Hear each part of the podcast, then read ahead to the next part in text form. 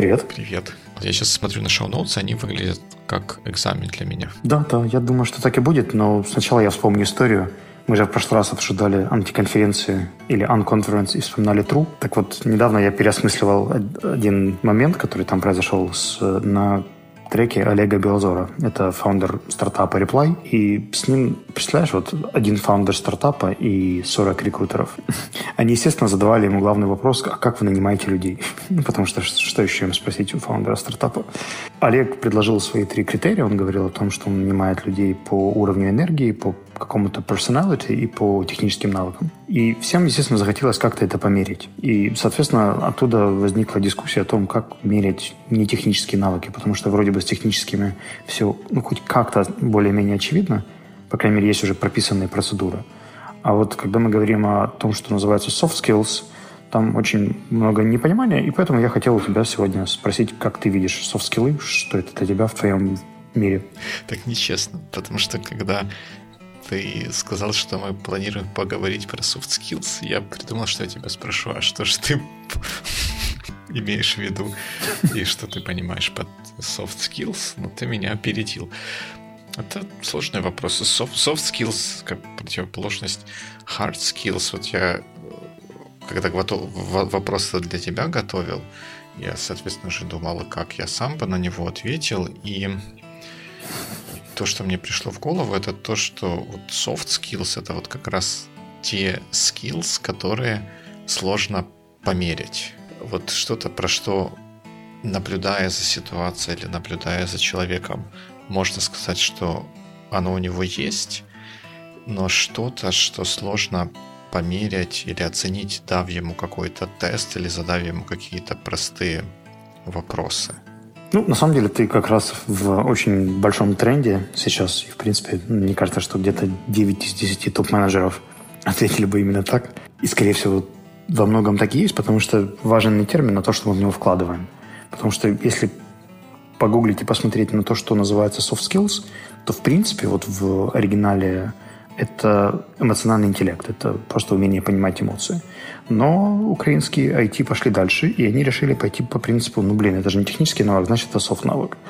И назвали софт-скиллами абсолютно все штуки, которые касаются межличностного общения, лидерства, самоорганизации и всего-всего-всего. То есть, в принципе, все, что не является каким-то корневым техническим навыком или компетенцией, автоматически у нас, в нашем мире попадает под термин soft skill что мне кажется достаточно интересно. Давай вспомним вот другой момент, чтобы пойти от чего-то понятного. Ты когда нанимаешь разработчика, э, какие технические скиллы ты проверяешь и как? Какие технические? Ну, это зависит от позиции, на которую мы берем человека. Если у него там в job description написано, что он должен уметь делать вот это, вот это, вот это, то хочется от него получить в том или ином виде демонстрацию того, что он это уже как-то делал, либо умеет делать, и как это у него получается. И, например, у нас мы практикуем, что я и всем советую, для девелоперов тестовые задания, которые, как правило, не имеют такого какого-то одного конкретно правильного решения, которые как-то связаны с тем, что мы делали, и которые позволяют потом с человеком поговорить, чтобы понять, в каком направлении движутся его мысли, как он ищет решения, где он эти решения ищет и каким моментам угу. он уделяет больше внимания, каким моментам он уделяет внимания меньше. знаешь, может быть, мне кажется, но то, что ты сейчас назвал, тоже достаточно сложно померить, да, или завести в какой-то шаблон. Да. То есть это, в принципе, да, все равно да. какое-то творческое задание, да, которое больше направлено на угу.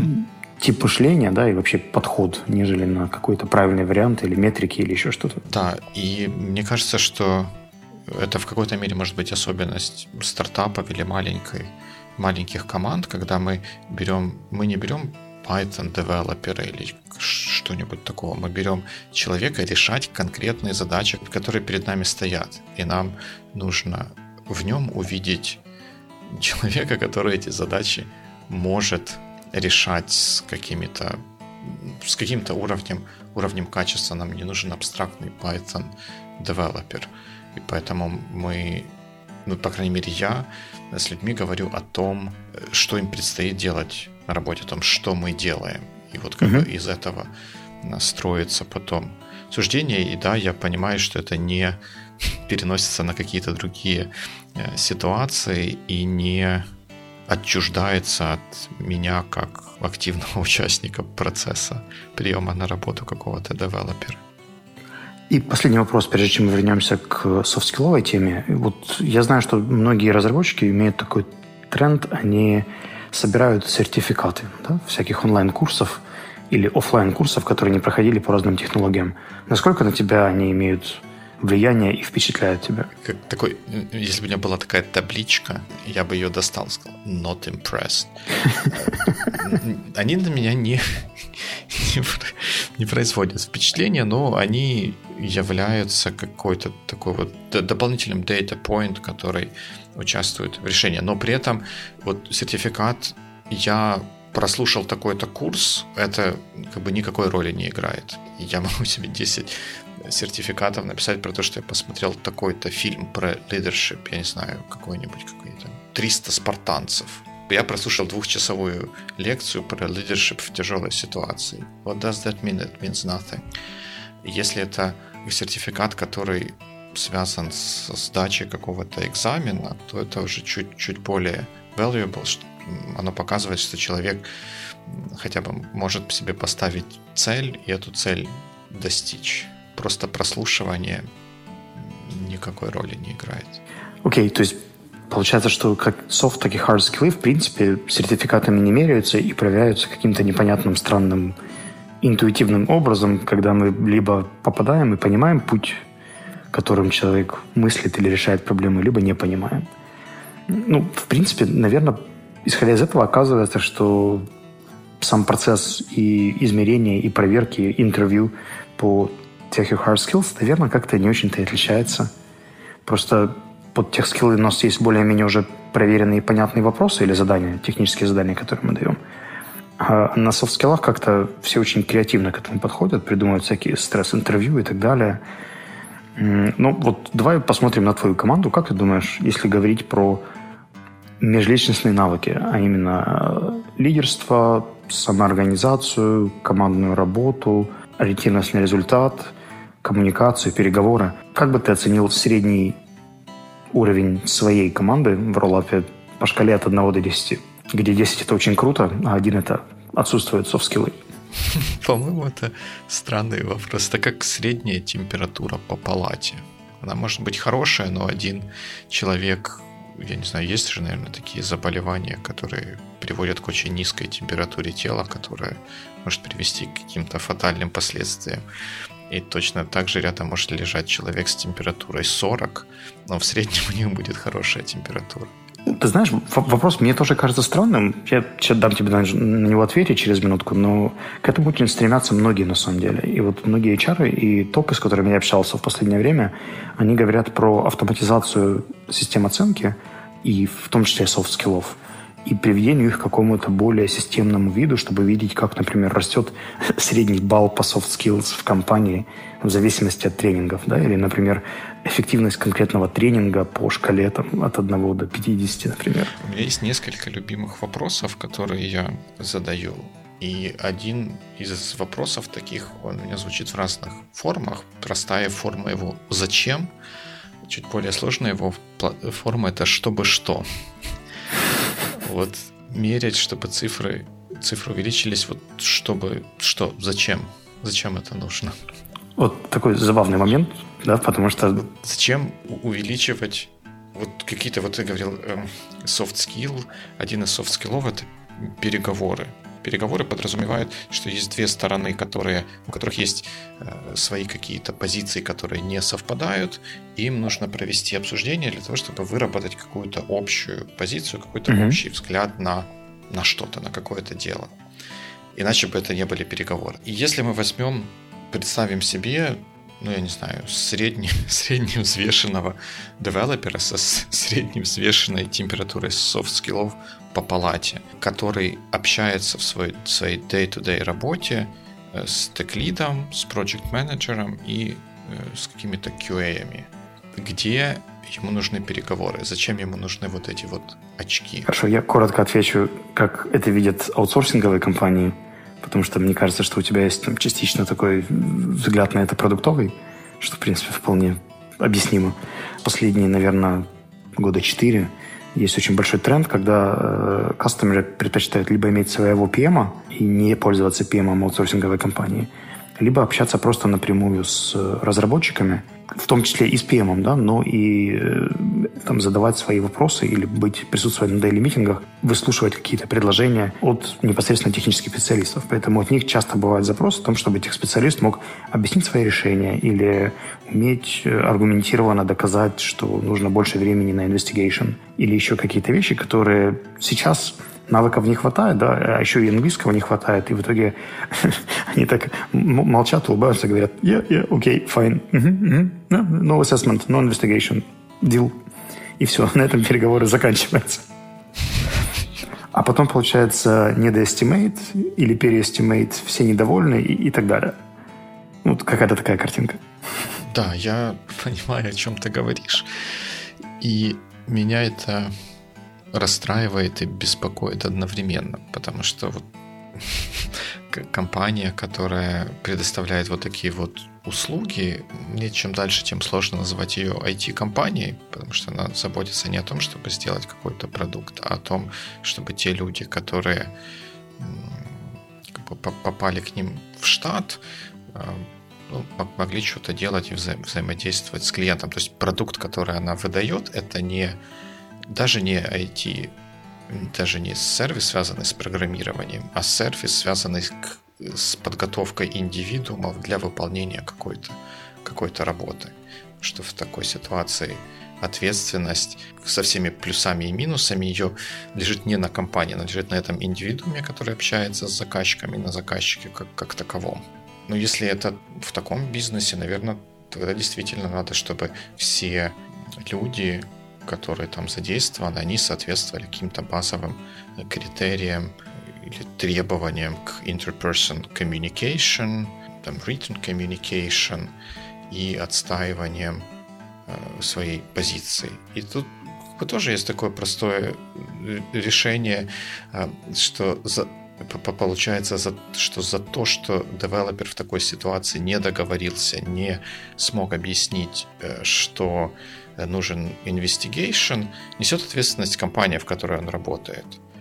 А на самом деле, э, если переложить эту ответственность на этого сотрудника, вот как у фрилансеров это бывает. Если он не смог договориться за э, то, чтобы в проекте был investigation и взялся его делать, ну, то он сам сидит и за свои деньги в выходные или когда еще там это нужно, он этот проект, он делает investigation, а потом он делает этот проект.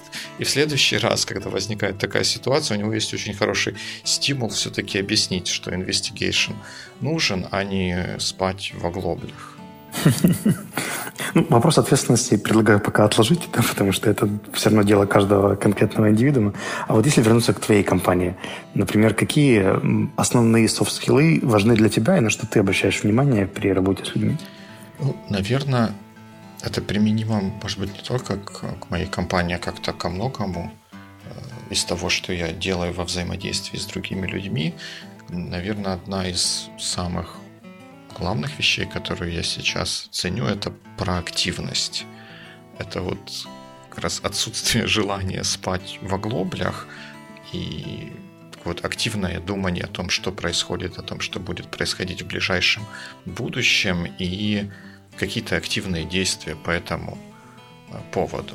Вот мы же собирались сегодня записывать этот выпуск, мы об этом знали, и мы друг друга дергали про то, чтобы сделать шоу-ноутс.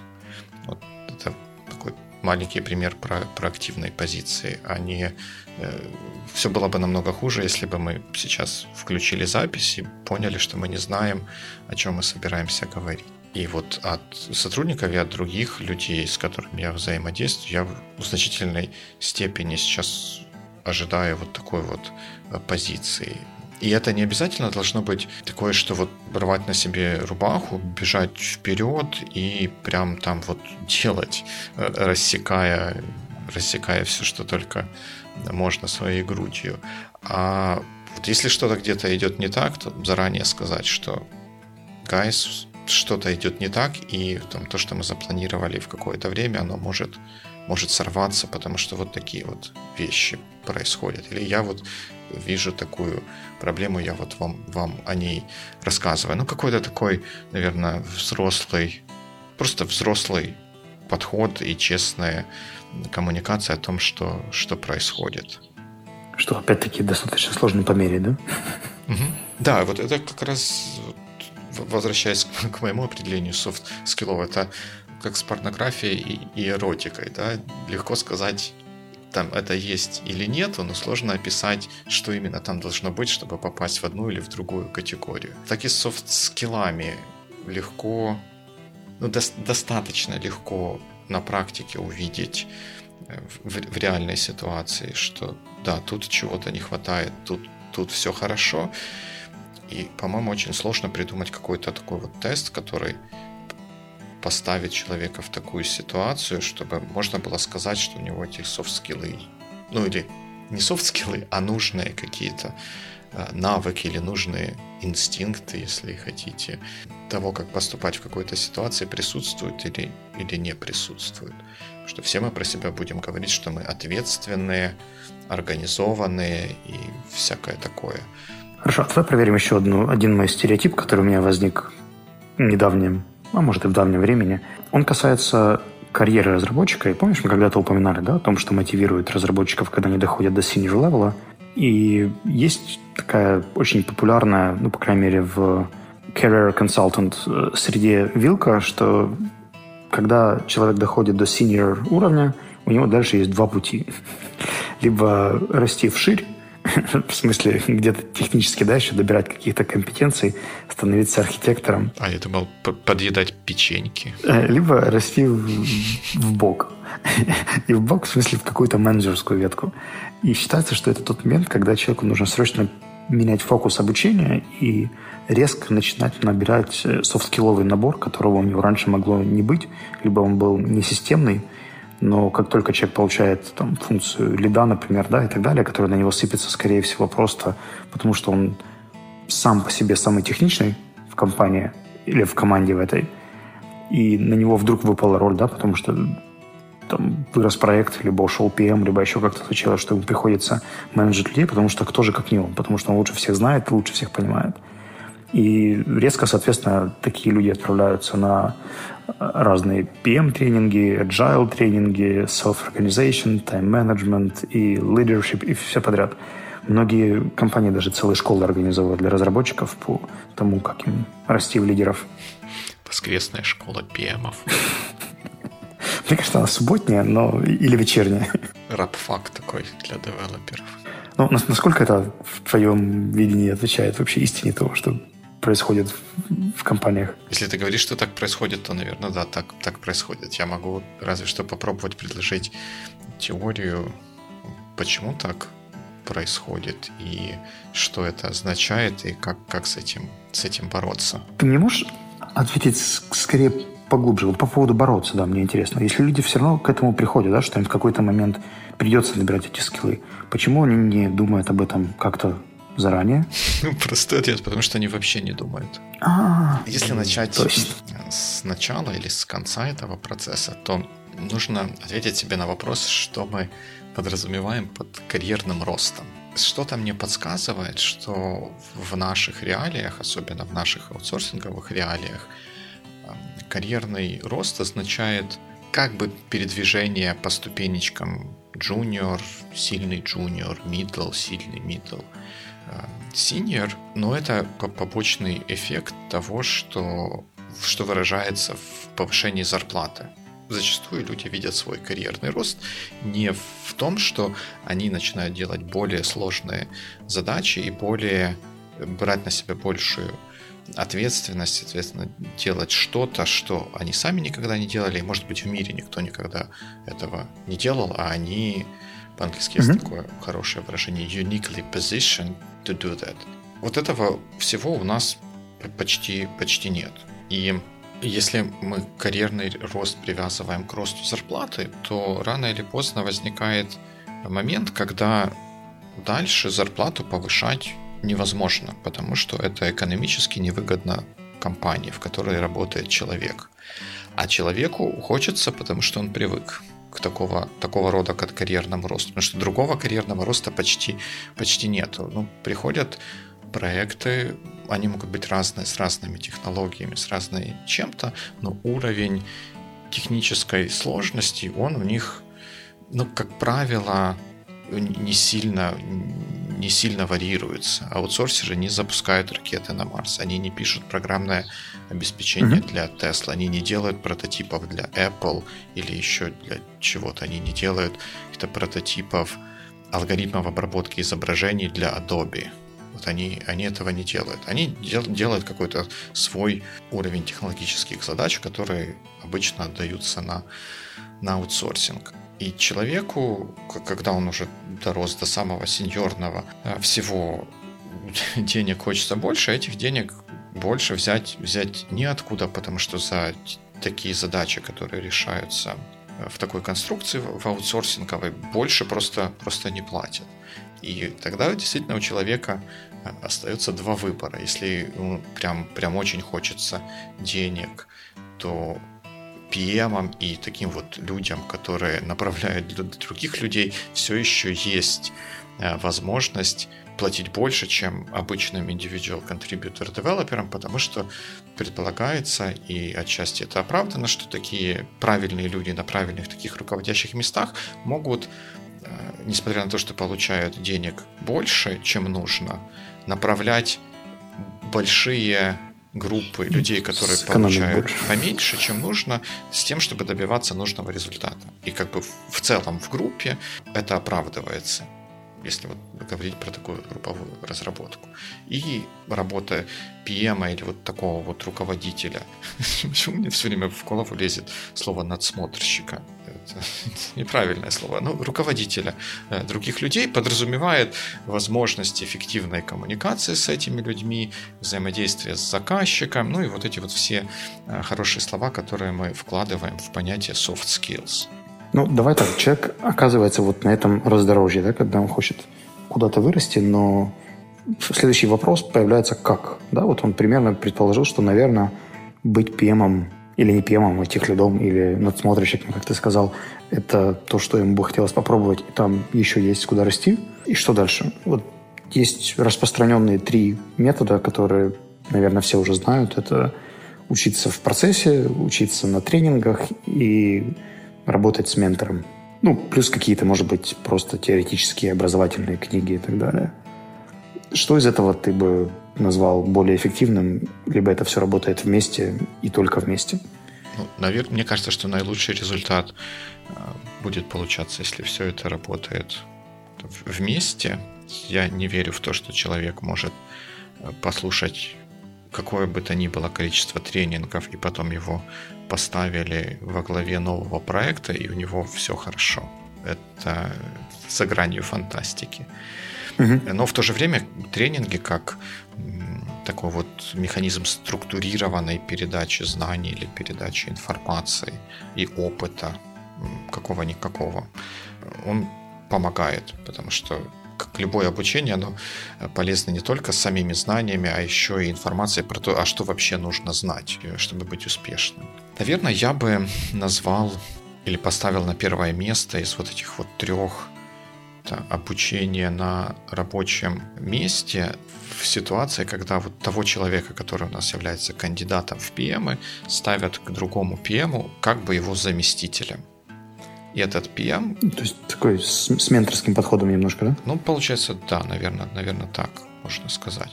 Но не, не, не так, что вот как бы меня менторят, и я вот так сижу, а вот вы приходите, меня в три часа менторите. У вас есть два часа на то, чтобы меня поменторить. А нет, ты делаешь работу, у тебя есть job responsibilities, которые предполагают задачи, которые обычно решает PM, и есть старший товарищ, который несет ответственность за то, что ты делаешь. Ну, это вот как обучение вождению, когда человек только учится водить, у него права управления машиной нет, но он сидит за рулем, и всю ответственность за то, что происходит, несет инструктор. Если человек кого-то задавит, то судить будет инструктор. Знаешь, мне кажется, что это больше похоже на какую-то интернатуру, нежели на менторскую модель.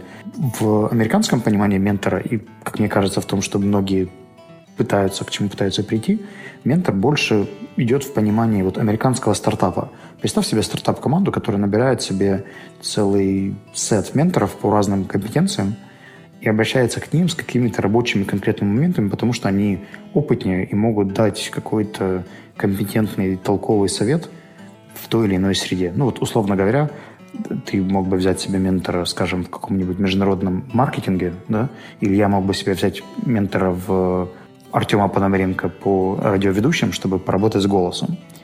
Причем это будет не просто тренерство, да, это будут конкретно рабочие моменты, над которыми мы будем... То есть у меня есть подкаст, который называется Biweekly, я хочу улучшить то, как я звучу. И с этим вопросом я приду к ментору Артему, который каким-то образом мне поможет. В принципе, я не перекладываю на него ответственность, как я переложил бы, если бы я был интерном, и у меня был бы какой-то супервайзер, да, или доктор, или старший подкастер, который бы следил за моими подкастами и редактировал бы их, когда я что-то говорил не так. А я часто говорю, что это не так.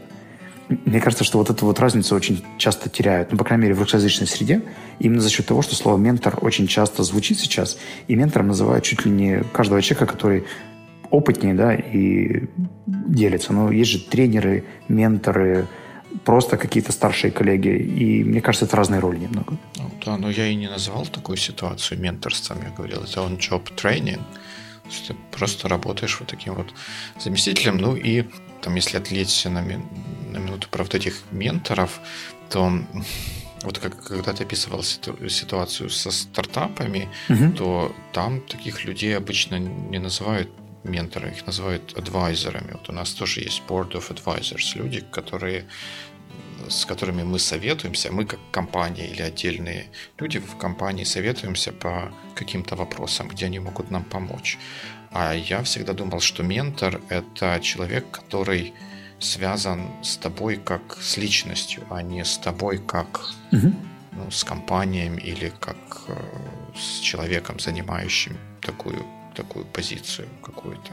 But it's not important. Да, это, это, это правда вопрос титулов, наверное, да? А... Да, да, да, да, да. Я к тому, что... Ну, возвращаясь угу. к этому, то, ну, вот я думаю, что вот такой on-job training, когда человек погружается в настоящую ситуацию.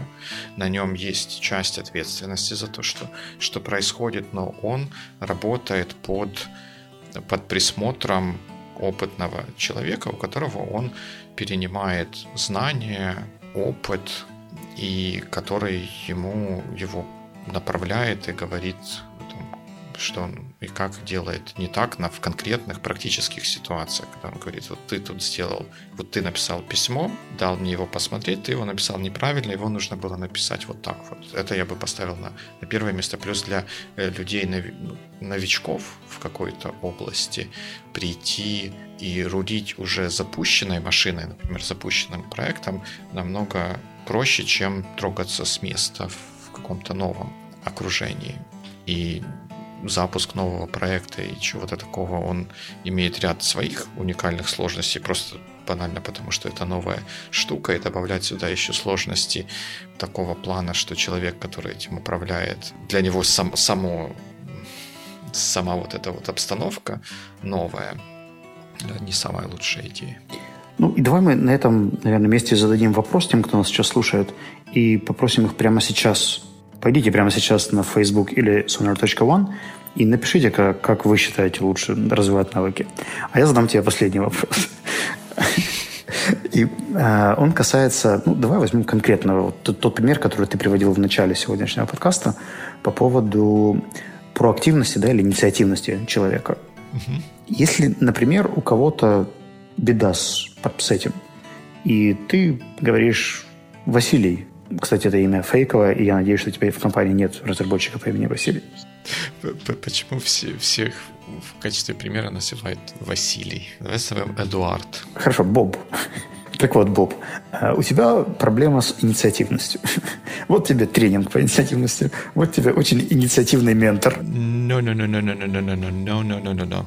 It never works this way. А как это работает? Э, ну, вернее, так, так можно сделать, мне кажется, результата не будет. А если я начальник этого Боба, я знаю, что я вижу у него проблему с инициативностью. В, в тот момент, когда эта проблема случилась, что э, Боб, вот вчера я бы ожидал, что ты после того, как наш, нашу презентацию раскритиковали на совете директоров, ты как бы принесешь ее назад, э, запишешь или как-то задокументируешь те комментарии, которые нам озвучили, и начнешь и как бы мне покажешь план того, как мы будем это переделывать к следующему, к следующему заседанию. Ты этого не сделал, и от этого во мне поселяется тревога, что мы на следующем заседании совета директоров не сможем хорошо и качественно презентовать нашу идею и получить необходимые решения для того, чтобы начать работу над этим проектом. И как ты уже говорил, Боб, он же не думает, да, и поэтому он говорит, о, я не подумал, прости. И он не понимает, что проблема на самом деле не в конкретном этом отчете или презентации, а в его инициативности. И, в принципе, возможно, и не поймет, пока ты ему не скажешь. Ну, вот, вот я ему сейчас говорю, что тебе нужно было... Не-не-не, ты же ему сказал, что тебе нужно было, или я ожидал. Ну, тебе нужно было сделать вот это, ты этого не сделал, и в следующий раз я ожидаю, что ты, во-первых, вот сейчас ты это, это сделаешь, и в другой ситуации, когда какой-то, ну, не знаю, кусок работы, который был сделан тобой, но мы презентовали вместе его, раскритиковали, то ты сразу же начнешь предпринимать шаги по тому, чтобы эту ситуацию вывести и позволить нам достичь нужной цели. А на каком-то очередном one-on-one с этим Бобом, я себе в блокнотик это запишу, что была такая ситуация, я ему сразу выдаю фидбэк, а в, в блокнотик записываю, на следующем one-on-one мы говорим ну, наверное, уже тогда, используя слово инициативность, более, более абстрактно. Что вот была такая ситуация, я думаю, что это было связано с тем, что ты побоялся или как-то еще что-то, ну, в зависимости от особенностей Боба, проявить инициативу, а это именно то, что от тебя ожидалось. И там, я надеюсь, что в дальнейшем ты вот эту вот инициативность сможешь проявлять и поговорить с ним о том, какие проблемы он в этом видит. И ты знаешь, в принципе, все было бы ничего, если бы после этого к тебе на one-on-one не пришел Карл, который является техлидом этого самого Боба. И ты же знаешь, что у Карла... No, no, no, no. It, uh, stop, stop, stop, stop right there. Это если Боб является моим моим сотрудником, my direct report, я, у меня будет этот с ним one-on-one. -on -one. Но если у него прямой начальник вот этот Карл, то вот на one-on-one Карлу я буду рассказывать про Боба. Хорошо, давай тогда ты, ты тогда идешь к Карлу. Окей, давай, не, не в иерархии вопрос. Хорошо, ты будешь этим техлидом, и тебя зовут на следующий one-on-one, и твой начальник Карл говорит, «А, Дима, ты знаешь, мне кажется, что Боб очень расстроен после твоих one-on-one, и у тебя беда с эмпатией, то есть ты не до конца понимаешь, что чувствует твоя команда, и местами бываешь очень язвителен, резок и, или наоборот слишком мягок когда нужно поднажать. А, мне кажется, у нас с этим проблема. Давай мы выберем какие-то э, milestones, да, как ты собираешься работать над этим. Окей, okay, да. Ну, Боб, э, спасибо за фидбэк. Это уже Карл. А, это Карл, простите, простите, Карл. I'm so sorry. I'm I'm so in this situation, in, in all this kerfuffle with Bob right now. Uh, спасибо за фидбэк. Um, а были ли еще там за последнее время какие-то такие ситуации, которые дошли до вашего или до, до твоего внимания, э, которые ну, и, и иллюстрируют эту проблему, чтобы я лучше понял глубину или контекст э, вот этой вот возникшей, возникшей проблемы? Ну, вот, например, я видел, как QA Элис, которая также находится под твоей юрисдикцией, плакала весь вечер после того, как получила фидбэк с прошлого performance review. Здесь два варианта сказать. Да, я э, с Элли был груб, этого больше не повторится, что, скорее всего, неправда. Вторая ситуация. Я все-таки... Возможно, я там чересчур эмоционально что-то что-то рассказывал Элли, но это потому, что те результаты, которые она демонстрирует, существенно ниже тех ожиданий, которые мы на нее э, на нее возлагали. Я со своей стороны прикладываю максимум усилий для того, чтобы донести до нее эту информацию, и я, наверное, буду стараться это делать так, чтобы она потом не плакала, хотя из моего кабинета она вышла вроде бы в конструктивном состоянии духа. Но да, это вот есть такая ситуация, и эту проблему нам рано или поздно нужно будет решать. Супер. Тогда я предлагаю выйти из этих ролей и немножко укрупнить ситуацию. И получается, что когда ты говоришь про измерение или прогресс в этих навыках, то ты скорее предлагаешь это делать через конкретные ситуации и конкретные примеры, которые понятны, а не выходить на общее вообще понимание навыка и развивать его абстрактно, оторвано от того, что происходит. Я бы так сказал. Да, но есть там звездочка такая. Оно одно должно дополнять другое. Я не верю в то, что можно абстрактно рассказывать о каких-то понятиях, но при этом вот так вот спускать с рук или на тормозах конкретные ситуации. Это вот вопрос того, что, что ты исповедуешь или что ты проповедуешь. Вот если ты исповедуешь, что нужно делать вот так, вот так, вот ты, когда происходит что-то не так, как ты ожидаешь, или не так, как ты хочешь, ты предпринимаешь усилия для того, чтобы это исправить. А если ты просто ходишь проповедуешь что-то, то тогда, наверное, можно говорить какими-то одними абстрактными терминами. Uh-huh, uh-huh. Но ну да, здесь, здесь есть два экстрима на самом деле, да, то есть это люди, которые uh-huh. разбираются только в конкретных ситуациях, они смотрят на картинку крупнее, да, в том, в чем причина того, что они возникнут, или возникали, да, или будут еще возникать. И вторые, те, которые, наоборот, там, очень обобщенно говорят о командной работе, взаимодействии, угу. личной эффективности и так далее, но при этом не Точно. могут это привязать к конкретным действиям человека. Да, а, как правило, ну, тогда, как, собственно... как всегда, истина, ну не истина, а наиболее эффективная эффективный подход оказывается где-то посередине между экстримами. Экстримы редко бывают чем-то всегда правильным. Okay. И мне кажется, что это был последний пункт в шоу-ноутс, поэтому если те, кто нас слушает, эй, вы, те, кто нас слушает, если у вас есть что-то, что вы можете нам сказать, дорогие друзья, по поводу измерения софт-скилловых и технических навыков, то, пожалуйста, напишите об этом. Это очень любопытно. Но мне кажется, что на этом как бы и все. Похоже, все. Тогда до скорых встреч. Да, до новых встреч в эфире. Пока-пока. Пока. -пока. Пока.